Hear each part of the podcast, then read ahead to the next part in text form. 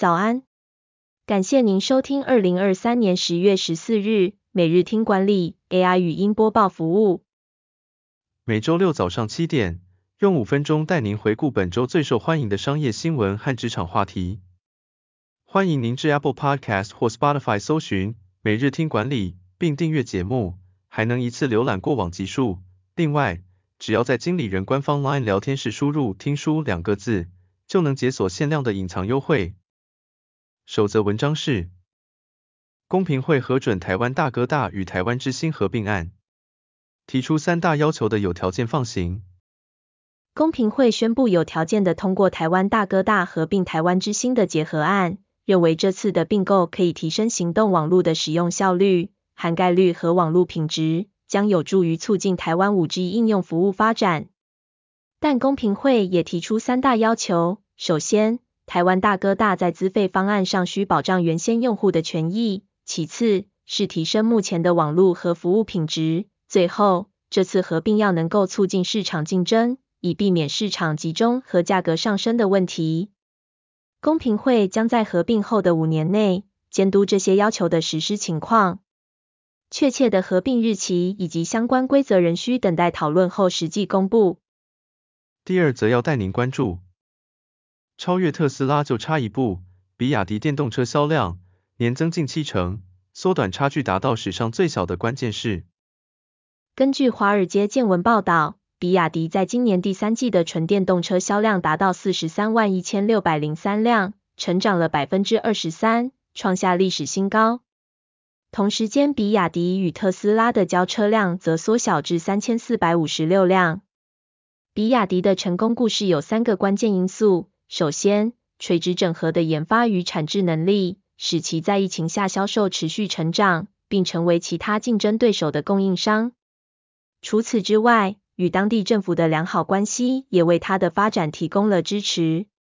最后，比亚迪以亲民的价格和多样化的产品。同时瞄准中阶客群和大众运输市场，吸引了多元的消费者群体，并在电动车、油电车的销量上都取得明显的成功。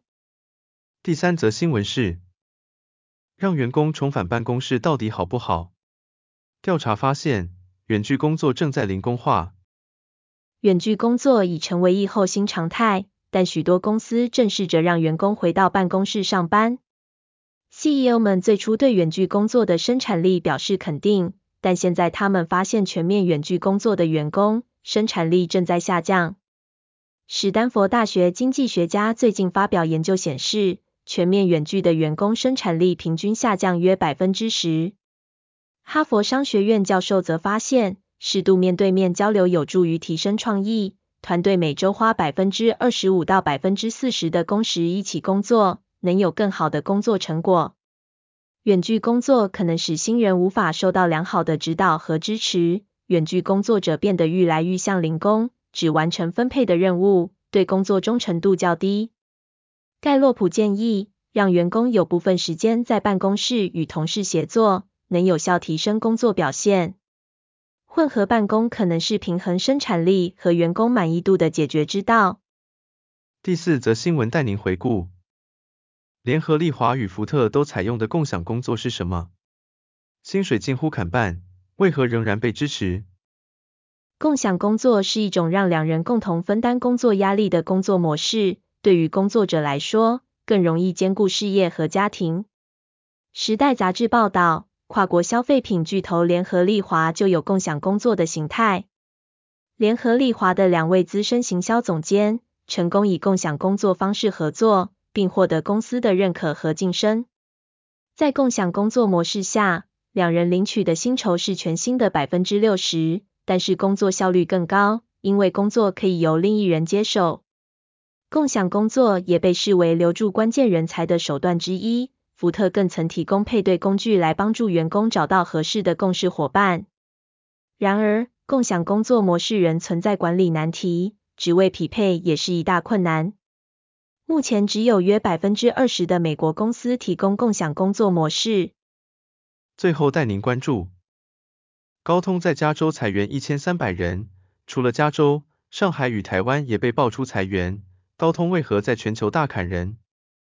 高通为了因应宏观经济和需求环境的不确定性，在今年稍早宣布全球裁员百分之五。彭博社报道，高通将在美国加州裁员一千两百五十八人，其中超过七百五十人为工程团队。此外，上海公司的裁员主要集中在无线业务研发部门。